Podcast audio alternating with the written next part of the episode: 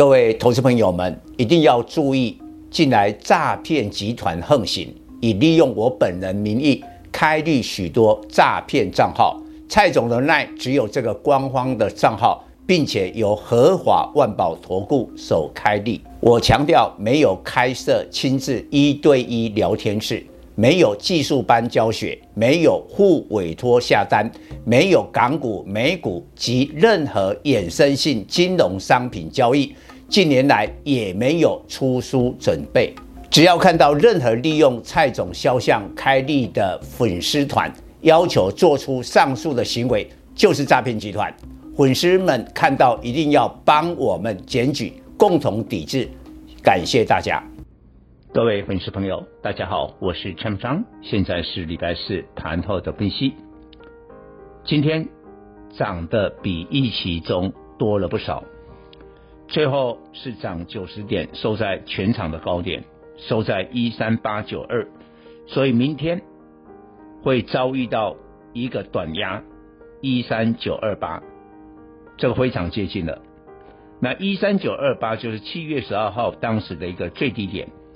那技术分析常常会过去的支撑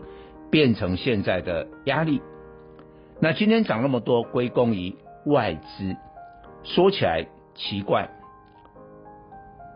在这个礼拜二、礼拜三这两天呢，一共反弹了五百点，结果涨了五百点之后，今天礼拜四呢，外资就来追高，买超的金额一百二十几亿，买那么多。这个老实讲，这种操作的手法，蔡总个人是不太认同的。我们希望大家冷静的操作，毕竟我们不是外资哦，外资的钱很多啊，追高杀低他很无所谓。但我们的粉丝呢，基本上资金都很宝贵。不过我初步的研判哈，整个十月份的技术性反弹应该有一定的规模，这个放心。但是在极短线，毕竟礼拜六开始要三天的国庆年假，然后礼拜五你不晓得美国公布的九月的非农就业报告是怎么回事，所以今天涨得比较多，也有可能明天礼拜五假期之前就涨得比较少，甚至整理。但我提醒大家，假如万一整理的话，应该是良性的，好，就把这个盘压一下。那反而国庆假期之后，只要没有利空，这个盘就冲上去了。不过特别提醒大家，理性的投资人还是要看一下业绩，因为现在密集发布的是九月营收，九月营收出来了以以后，就是第三季的财报，一定会在十一月十四号之前来公布。那当然了，我们看营收，你说最重要的电子股当然是半导体。但半导体营收创历史新高的不多啊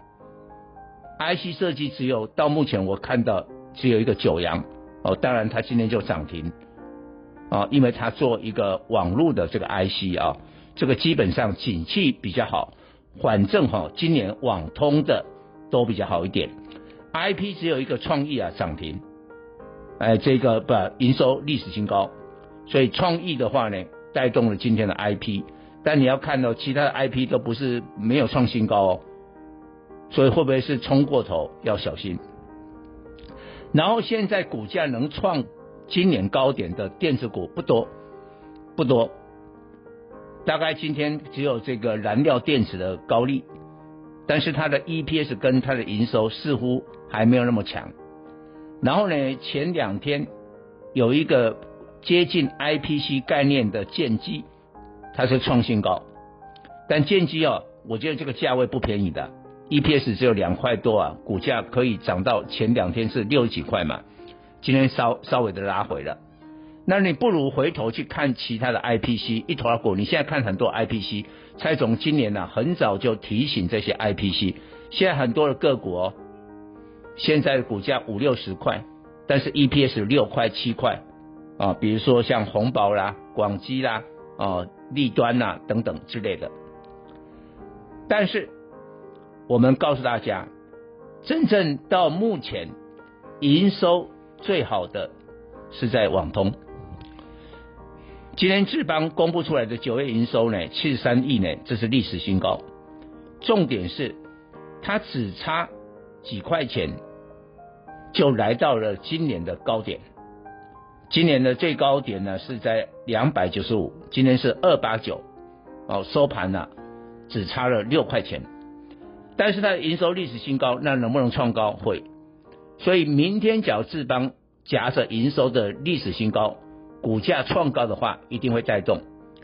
然后今天又有五三八八的中磊，营收也是历史新高，六十四亿。哦，股价它被压抑了很久很久一段时间。再过来你去看一下，